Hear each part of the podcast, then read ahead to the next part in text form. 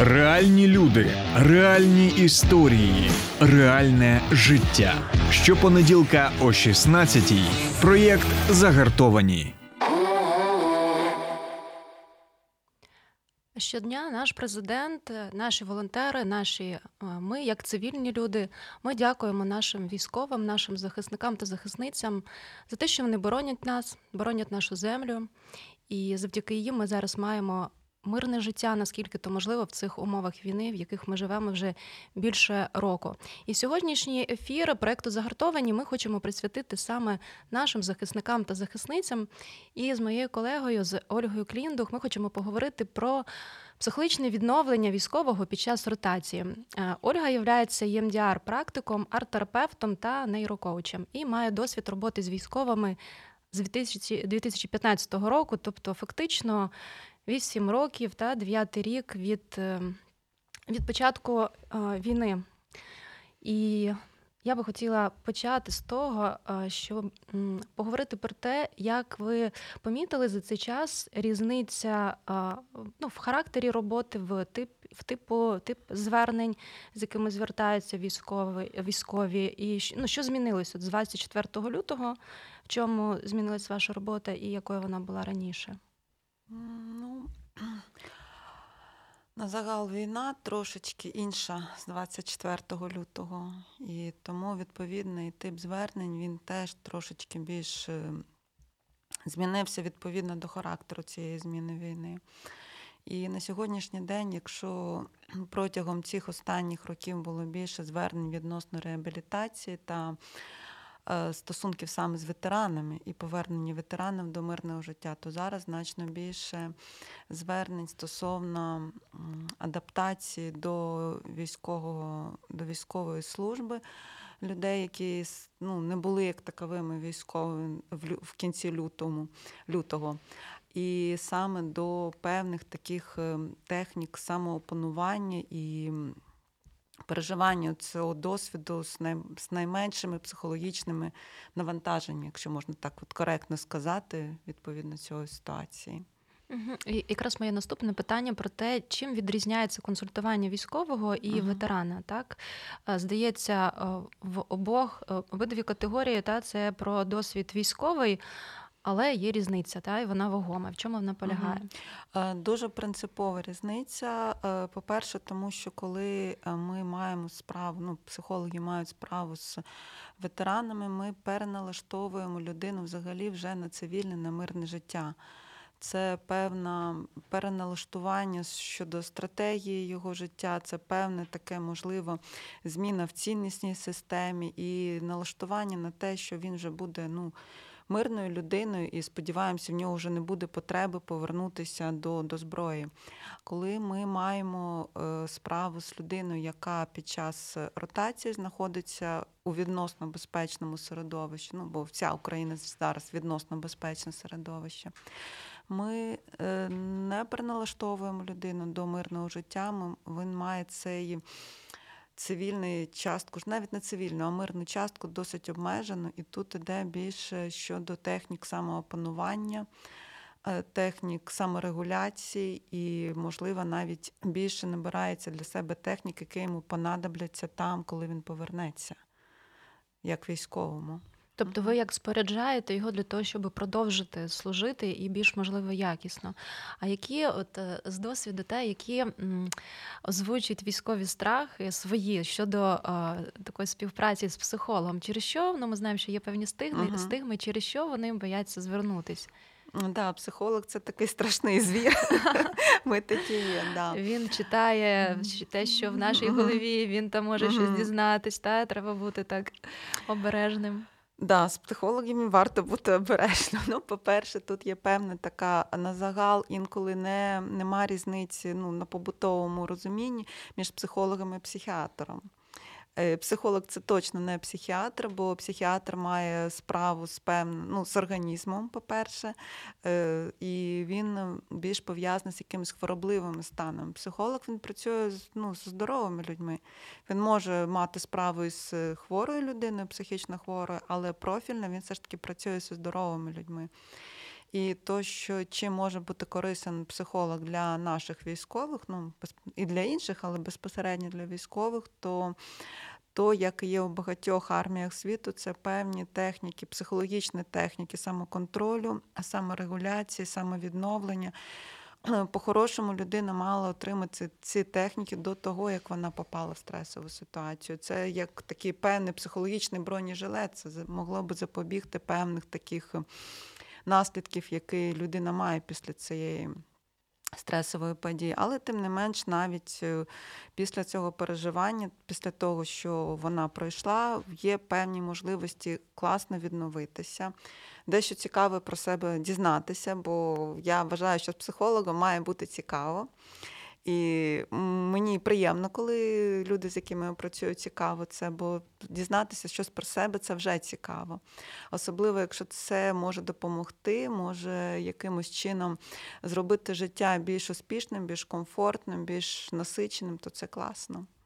І як зміцнити свій, так і мені сподобався цей вираз, психологічний бронежилет. Так? uh Це а, психіка наша, вона з одного боку досить міцна, а з іншого боку досить крихка. Так? І коли ми працюємо над тим, щоб її зміцнювати, ми ну, якісь повсякденні функції виконуємо, навіть uh там в реальному, в такому житті, в побуті, а не говорячи вже про, про війну.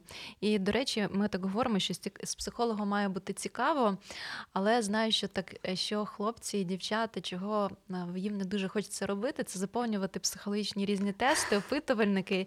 І я дуже часто якраз чую ось цю фразу: типу, та знову там психолог приїхав своїми тестами. Йому uh-huh. треба відзвітувати кудись там в штаб, і вони знають, які там треба ставити галочки, та щоб там, ну в залежності від того, яка там мета, та показати, що я там зараз ух, в якому стані. І ем, ви працюєте з тестами? Ви проводите такі опитування, коли е, приходить е, клієнт? Е, це таке цікаве питання стосовно тестування та опитування. І дійсно, ну, в наших збройних силах психологи знають як опитувача. Ну, це це непогано, бо раніше його знали як людина, яка веде службове розслідування. Тепер вже як опитувача по тестам. Слідуючий рівень. Да. ну, Стосовно опитувальників, інколи вони дійсно бувають цікавими, інколи вони цікаві ці результати тестів для самого ну, людини, яка відповідає на ці тести. Тобто я коли проводжу, люди часто цікавляться, що там в мене з результатами. І дуже приємно, коли на вході були одні результати, а на виході після певної роботи вони інші. Це, звісно, надихає. Е, в певних е, форматах опитувальники є обов'язковою частиною роботи. Це певні програми, де має бути ну, за протоколами воно проведено.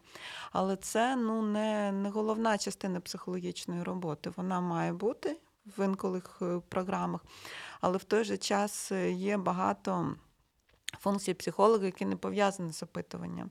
І коли працюємо, ми враховуючи нашу реальність і брак часу, звісно, ми не виділяємо забагато часу на опитування, ми стараємося дати більше того, що буде корисним. Але якщо цікаво бути опитуваним, то така можливість у психолога uh теж є. Але тут питання якраз в тому, що ця функція не має бути єдиною. Після опитування uh має бути допомога, а не просто ми тут опитали, типу вас продіагностували, зробимо певні uh висновки, ви тут воюєте далі.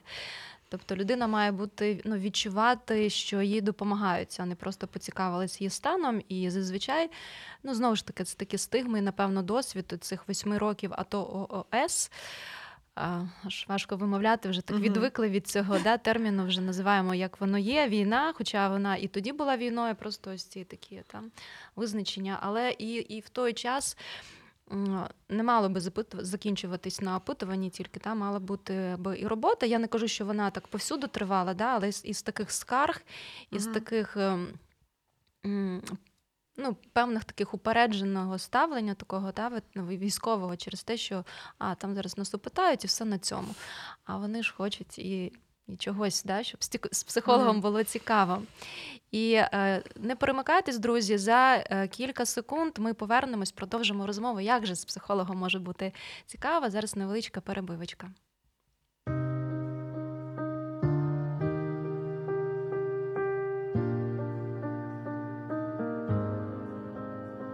Не треба залишатися наодинці з болем. Ми раді вислухати вас. Вам важко на душі? Зателефонуйте нам. Ми розділимо ваш біль. Не тримайте у собі важкий тягар. безкоштовна лінія довіри по всій території України 0800 50 77 50. А також чекаємо вас на сайті довіра.онлайн. В ефірі проект Загартовані, і ми продовжуємо говорити з психологом Ольгою Кліндух про методи психологічного відновлення ветерана під час ротації. А, Отже, як може бути цікаво з психологом, та і, як ця робота може бути ефективною? І питання е, моє наступне полягає в тому, е, які захисні механізми психіки працюють на війні, що про них може розповісти психолог бійцю. Бо в кожного це такий індивідуальний стиль поведінки, з чим він пов'язаний, чим відрізняється. Я розумію, що це тема така обширна, можна багато говорити, але може типові такі моменти, в яких можуть може кожен себе впізнати, можливо. Я спробую бути компактною. Е, по-перше, е, коли людина довго знаходиться в стресовій ситуації, в неї є природня реакція такої гіпермобілізації, гіпер такої реактивності взагалі нервової системи. Це не тільки психічний механізм, це психофізіологічний механізм. Про нього ну, як би варто знати. І чим більше ми про нього знаємо, тим про будь-яку річ, чим більше ми про неї знаємо, тим простіше нам її регулювати та користуватися нею. І це пов'язано з тим, що реакції е, є певні досить такі швидкі, досить інколи імпульсивні. І в небезпечній ситуації це можливість виграти час, це від цього може інколи залежати життя. Коли цей механізм переноситься у цивільне життя чи в таку в мирну, умовно мирну зону, скажімо так, то це може бути пов'язане вже з певними складностями. Ну, Відомо як імпульсивна поведінка та певна така гіпер гіперзбудження чи гіперреактивність. І в цьому випадку психолог, функція психолога допомогти людині переключитися на інший темп. Тобто, якби, якщо взяти таку метафору автівки, перейти на іншу передачу. І для того теж є певні такі досить інколи прості, інколи досить складні, більш складні механізми, але вони є і вони працюють. По-друге, стосовно захисних механізмів, взагалі, якого психолог під час ротації старається не торкатися, це певне таке емоційне відсторонення. Воно досить природне, воно необхідно людині в стресовій ситуації, бо пережити всю ту глибину відчуттів, ем, які стосуються подій, які знаходиться людина, ну це на на межі божевілля. це і тому е, досить здоровий е, механізм захисту психіки, вона начебто е, заморожує певні емоції.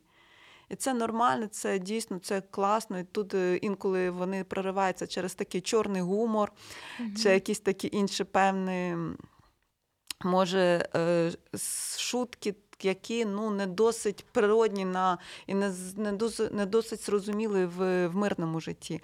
Вони потім про це, до речі, згадують і говорять, типу, як я міг так жартувати, так, угу. виконуючи цю роботу, але це про те, що це допомогло тоді вижити взагалі то йому, так, і не з'їхати з глузду десь.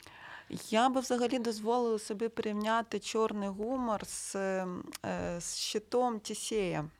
Коли ми бачимо певну подію, якщо подивитися її прямо в очі, можна окам'яніти від жаху від всіх цих емоцій. Але якщо подивитися на неї через дзеркало чорного гумору, як Тесей дивився на Медузу Гаргону через свій щит, з нею можна зустрітися і це можна подолати. Інколи чорний гумор є такий механізм дійсно захисту психіки, який допомагає зустрітися з певними подіями, пережити їх і залишити як людина цілісним, ну тобто зі своїми цінностями, зі своїми почуттями, і вийти з цим, знаючи, що ця подія вже відбулася в моєму житті.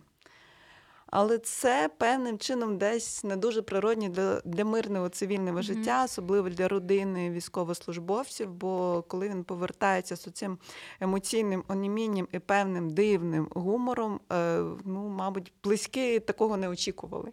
Та пішла одна людина, повернулась інша. інша. І, і коли звертаються дружини, там де може мами, ну можливо рідше, але теж mm-hmm. звертаються, коли Що з ним сталося? Чи буде зворотній процес? Поверніть мені сина, що зробити, як його зрозуміти? Купа, купа питань. Це якраз було моє наступне питання, до якого ми Мгм. да, підійшли. Давайте це розкриємо. Да? Що- відбувається, коли ось ті захисні механізми, ось ті швидкі реакції, які вже на рівні інстинктів, е, приносять військові в мирне життя? Ми розуміємо, що це під час ротації, це недовго.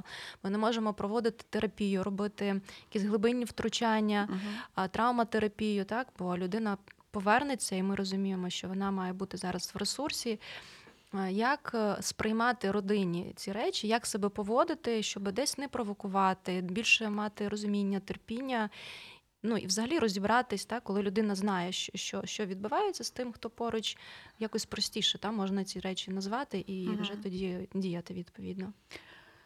Ну, взагалі добре, коли людина все родина все ж таки е, прагне більш-менш бути обізнаною в цьому питанні, і є зараз багато певних таких пабліків і відкритих можливостей дізнатися. Ну, це, це дійсно великий блок інформації. Якщо е, спробувати бути стислою, то це про те, що дійсно деякі речі, які до, до війни, кажучи прямою мовою, мали значення після того, як людина повертається з того простору, де е, важливим було питання життя і смерті. Певні речі в цивільному житті порівняно з цим здаються дуже дріб'язковими. І тут е, система цінностей, вона начебто не складається з тією, якою було.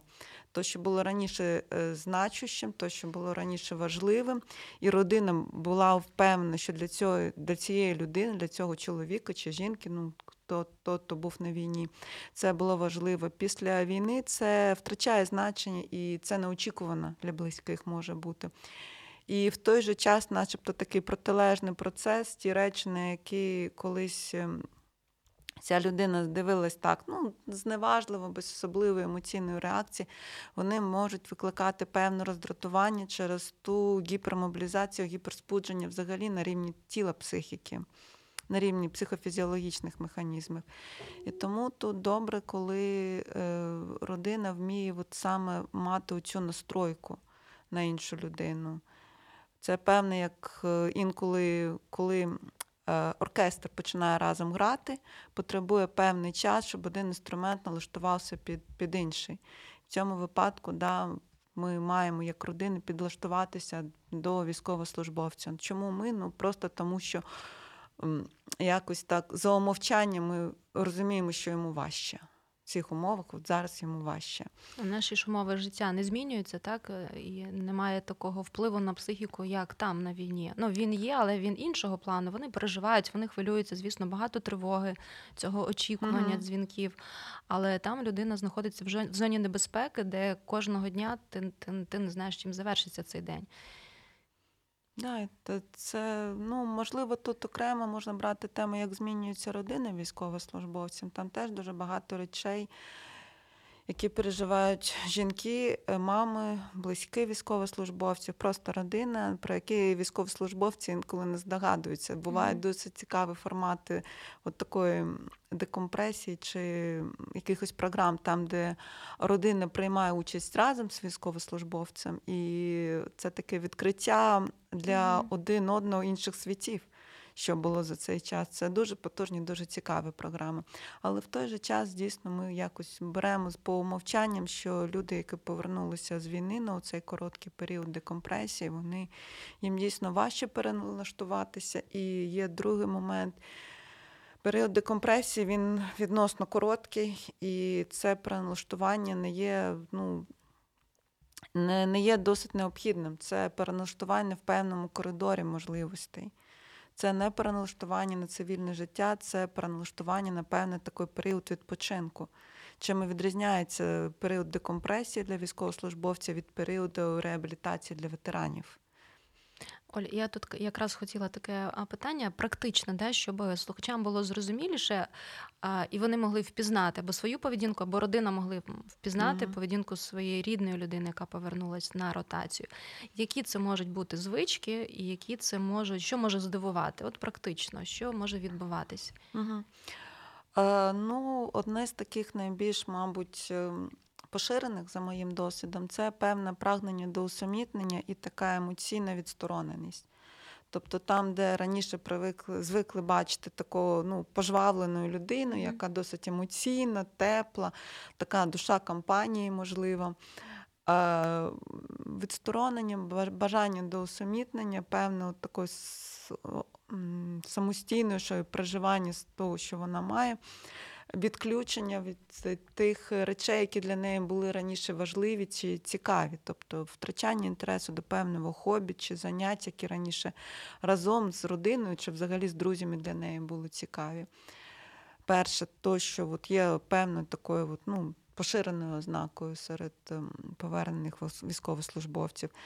Ем, По-друге, це певний такий, ну, можливо, такий трошечки звищений рівень дратівливості. Тобто ті речі, які раніше були повз увагою цієї людини, зараз можуть викликати більш емоційну реакцію, і це пов'язано з певними психофізіологічними переналаштуваннями. Ну, просто до них треба відноситися з порозумінням. Це не вибір людини бути дратівливою. Це те, чим вона заплатила за цей період стресу.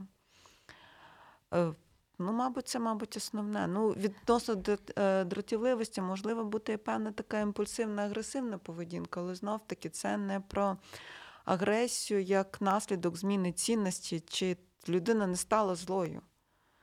Просто певні речі в неї викликають більш бурхливу реакцію, ніж це було раніше, і знов таки це не її вибір, це наслідок е, того, що з нею відбувалося на психофізіологічному рівні.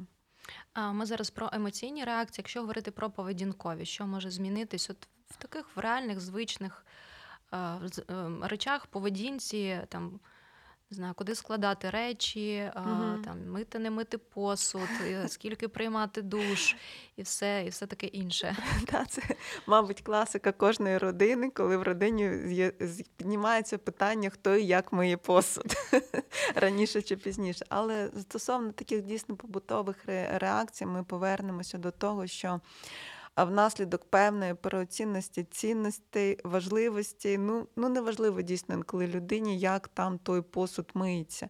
Певні речі вони немає. Ну, тобто, брудна підлога це не те, що стає принциповим важливим для цієї людини. Вона звикла цим нехтувати протягом ну, там, інколи досить такі потужні сроки без ротації. Бліндажі пилососа немає, наскільки я знаю. А в окопі тим більше, навіть вінничка немає. І людина мала бути адаптована до цих умов. Тобто вона має бути звик, звикне до того, що в неї болото по коліна, і вона в цьому болоті може бути тижнями. І включити тумблер в своїй голові, приїхати, залишити берці, акуратно зняти, поставити на поличку, там пил, пил струсити. Ну, очевидно, що цього ніхто не буде робити. Да, можливо, хтось це і робить. Я ну якби не, не, не сканую кожну кожну родину, але якщо ця людина не робить, то для мене це досить природній наслідок. Наслідок цієї звички, наслідок знов таки вона мала певним чином пожертвувати цими звичками до Комфортом охайності своїм. І бе, такого охайного ставлення до комфорту для того, щоб вижити е, в цих умовах і бути пристосованою в цих умовах. Бо навіть якщо людина банально не пристосується до того, що вона має жити от в тому брудному окопі, де вона є, вона просто не зможе нормально відпочити там з цією напругою. Ну тобто, це да, це то, що, що має бути заплатити за, за такі умови. Що тоді робити родині, рідним, які от е, бачать, е, можливо, щось усвідомлюють, та, але це теж може викликати певні емоції у них. Вони чекали на ротацію свого тата, свого чоловіка, свого сина, брата. Ну, або так само дружину, сестру. Та ми зараз Мгм. так е, і про дівчат, звісно, говоримо і пам'ятаємо. е, Їх багато зараз воює. Як родині діяти, щоб не зіпсувати цей короткий період ротації, який всі чекають, і довгий час вони в розлуці, і тут повертаються, і вони розуміють, що щось іде не так, особливо якщо це перша ротація. Е, Що би порадили ви, щоб за цей період не зіпсувати стосунки? Про що домовитись? Чи як що собі сказати? Я, як з цим бути взагалі? Може родині йти відразу в психотерапію, чи, чи, чи як? Е, Ну, по-перше, я хочу дійсно мені приємно це усвідомлювати, що у мене багато от досвіді люд- чоловіків, які повертають, ну, чоловіків переважно все ж таки, які, повертаючись на ротацію до своєї родини, отримують саме те, е, чого вони прагнули в цей час. Тобто це досить гармонійні, теплі стосунки. Я не про ідеальні, але от саме з- в родинах це йде найкраще відновлення, причому таке глибинне відновлення для душі, то що кажуть. І це приємно усвідомлювати, що у наших військових є такі родини. Як би родинам найкраще до цього підготуватися? Ну, знов таки добре, коли родина все ж таки подивилася трішечки більше, дізналася, які зміни будуть у людини, коли вона повертається з стресової ситуації. Це як якби базове таке на налаштування. Ну, по-друге, добре, коли людина виходить в всіх стосунках на певний такий високий рівень цінності, заради взагалі чого ці стосунки. Бо найчастіше певні такі конфлікти вони йдуть через якісь дріб'язкові речі, ем, які можуть стати певною перепоною для взаєморозуміння, але навіть протягом певного невеликого часу вони вже усвідомлюються, як дещо не варто уваги і не варто тих емоцій, які ці речі викликали. Тобто, мабуть, коли є певне таке налаштування на конфліктну чи таку непорозумілу розмову, дійсно варто себе перед цим спитати, чи дійсно це для мене важливо, враховуючи, скільки часу я маю, можу провести з цією людиною поруч, скільки я чекала цього часу, і як не просто цієї людини було пройти той шлях до мене зараз сюди, щоб бути зі мною в цей час поруч. Я думаю, що це, мабуть, таке базове, найбільш важливе налаштування, коли ми зустрічаємося з близькими. Чи то Мгм. чоловік, чи то жінка, дружина, хлопець, мама. Ну, тобто, неважливо, хто ви для цієї людини, важливо, що ви близький. Да, дякую, що ви під, е, так підкреслюєте цей базовий. Е, Базову таку річ, на яку варто звернути увагу, щоб не зіпсувати ротацію та не бійцю чи бійчині і не родині, а дійсно, щоб це було відновлення, наповнення ресурсів, ресурсом. І мені е, здається, що це от найкраще психологічне відновлення, коли вони можуть почерпнути та ось, ось цю любов, ось цей. Е, Ось цю атмосферу е, з дому, яка буде гріти потім їх довгий час, коли вони повернуться знову. Е, Друзі, це проект загартовані. Не перемикайтесь, ми продовжимо за кілька секунд. Слухай радіо М на fm хвилях. Київ 89,4, Запоріжжя 88 та 8, Кременчук 97 і 9, Донецька область, Слов'янськ, Краматорськ 87 та 5 FM, Покровськ 103 і 7, Гірник 105 і 5, Одеська область, Миколаївка 101 і 7 FM. Радіо М. Ми тут заради тебе. Проект загартовані. Ми продовжуємо говорити про відновлення військового або військовослужбовиці під час ротації, що може бути корисним, і е, як можна це отримати за той короткий термін, коли вони повертаються на територію відносно мирно зони бойових дій. Ольга Клінтух, е, психолог, в нас е, в гостях сьогодні. І ми вже багато про що говорили: про те, як може родина попіклуватись, так щоб ця ротація була успішною. Я ще пригадала, ви. Сказали про те, що є групи, так різні такі пабліки, де можна можна і почитати, можна різні методички почитати, як себе підготувати до, до того, коли повертається військовий, уже і знати певні моменти. Можна звернутися за допомогою до психолога. Зараз теж багато таких безкоштовних сервісів.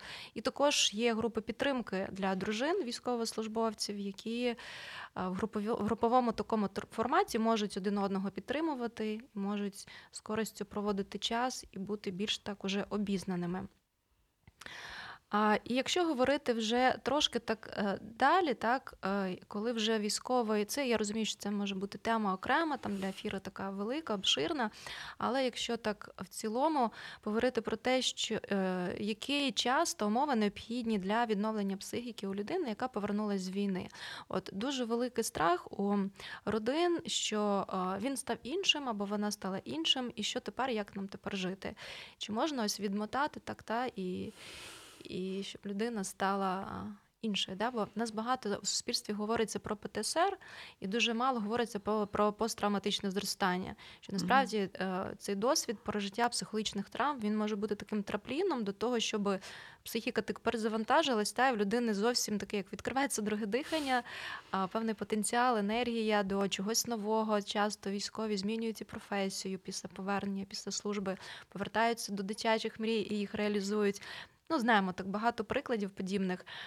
Тож, е, що потрібно, які умови і який термін? Я розумію, що це все відносно умовно, але так, щоб люди орієнтувались, е, ті, хто не дуже так обізнані у психології, щоб відновитись, що потрібно для цього? Ми зараз маємо на увазі людей, які повертаються як ветерани. Вже не пов... про вже повертаються зі служби. Угу. Так, коли в період ротації ми розуміємо, що він боєць, він військовий, так і його навпаки треба підготувати до служби далі. А якщо вже, до прикладу, він міг приїхати на ротацію, пройти угу. комісію, так і. Комісія вирішує, що людина не може вже з різних uh причин далі продовжувати службу. uh Е, стосовно від ну, по-перше, чи буде він такий, яким був раніше? Ні. До цього треба цю е, істину треба просто прийняти. Да, Назад бабочку в куколку ніхто не засовує, тобто ні, таким, яким був людина, вже не буде, і це її недбання. Тобто це може здаватися з першого погляду, що це певна така людина стає більш проблемною в яких своїх реакціях, але це дуже дорогий досвід пройти через певні стресові події і повернутися і навчитися з цим жити. Е, ПТСР досить таке міфологізоване поняття. Я навіть не хочу його зараз торкатися, бо ну, про нього багато сказано, дійсно в нього багато вкладено міфів і на такому побутовому плані. Е, в той же час можна сказати і про посттравматичний зріст, він дуже по-різному трактується. І стосовно термінів, ну я би не казала про якісь однозначні речі. В той же час я бачила багато людей, які поверталися і вони виходили на на інший щабель свого життя. Це дійсно людина. Може поміняти професію, може бути. Причому в мене було цікаво, коли людина робила це за досить такий стислий період, і вона робила то, на що вона раніше не наважувалась. Тобто, наприклад, залишалася в той професії, яка була в неї до до війни, ну тому що там вже було якось таке знайоме, більш-менш налаштована. Е, після війни для ветерана оця певна зона комфорту та налаштованості, вона вже ну не є такою цінною. Він вже звик Він вже звик виходити багато да. разів з тої зони комфорту. Вона вже не, не не, представляє для нього такої самої по собі цінності, і тому більше схильності до якихось нових проєктів, до якихось нових ініціатив.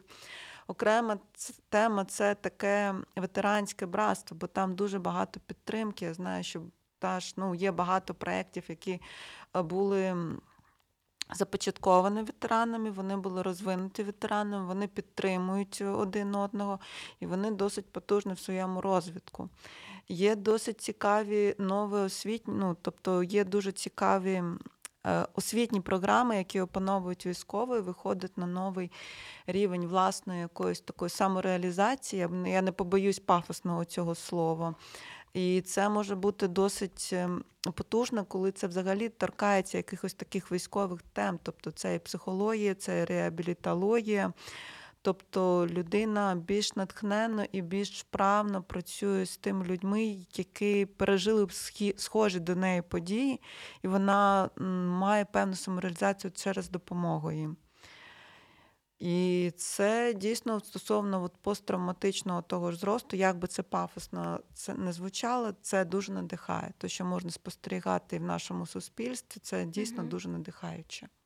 І хочеться якраз закінчити на цій е, ноті, такі надихаючі, що є надія, що є можливість для відновлення, що це не назавжди, що ПТСР так він існує, але ну але це не настільки можливо, як роздувають, та чи раніше роздавали, зараз вже менше, слава Богу, ця стигма.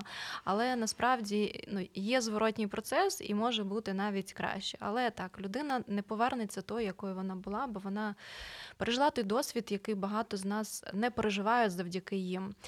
Ольга, дуже дякую за ефір, за те, що я знаю, що в вашому щільному графіку так важко знайти час, щоб приїхати, але дуже вдячна за цю таку щиру розмову, за ваші практичні рекомендації. Сподіваюся, що ми з вами ще е, поговоримо пізніше на ці теми, та, які ми трошечки торкнулися, але вони заслуговують окремого такого часу. І дорогі наші захисники і захисниці. І родини, які очікують їх. Ми вдячні вам за ваш, е, за ваш подвиг, за ваші пожертви щодня і чекаємо вас з перемогою. З... Очікуємо на ваше повернення, молимось за вас і дякуємо за те, що ви робите для нас щодня. Це був проект Загартовані і слухайте нас щопонеділка о 16.00. Сподобався ефір? Є запитання або заперечення? Пиши радіом.ua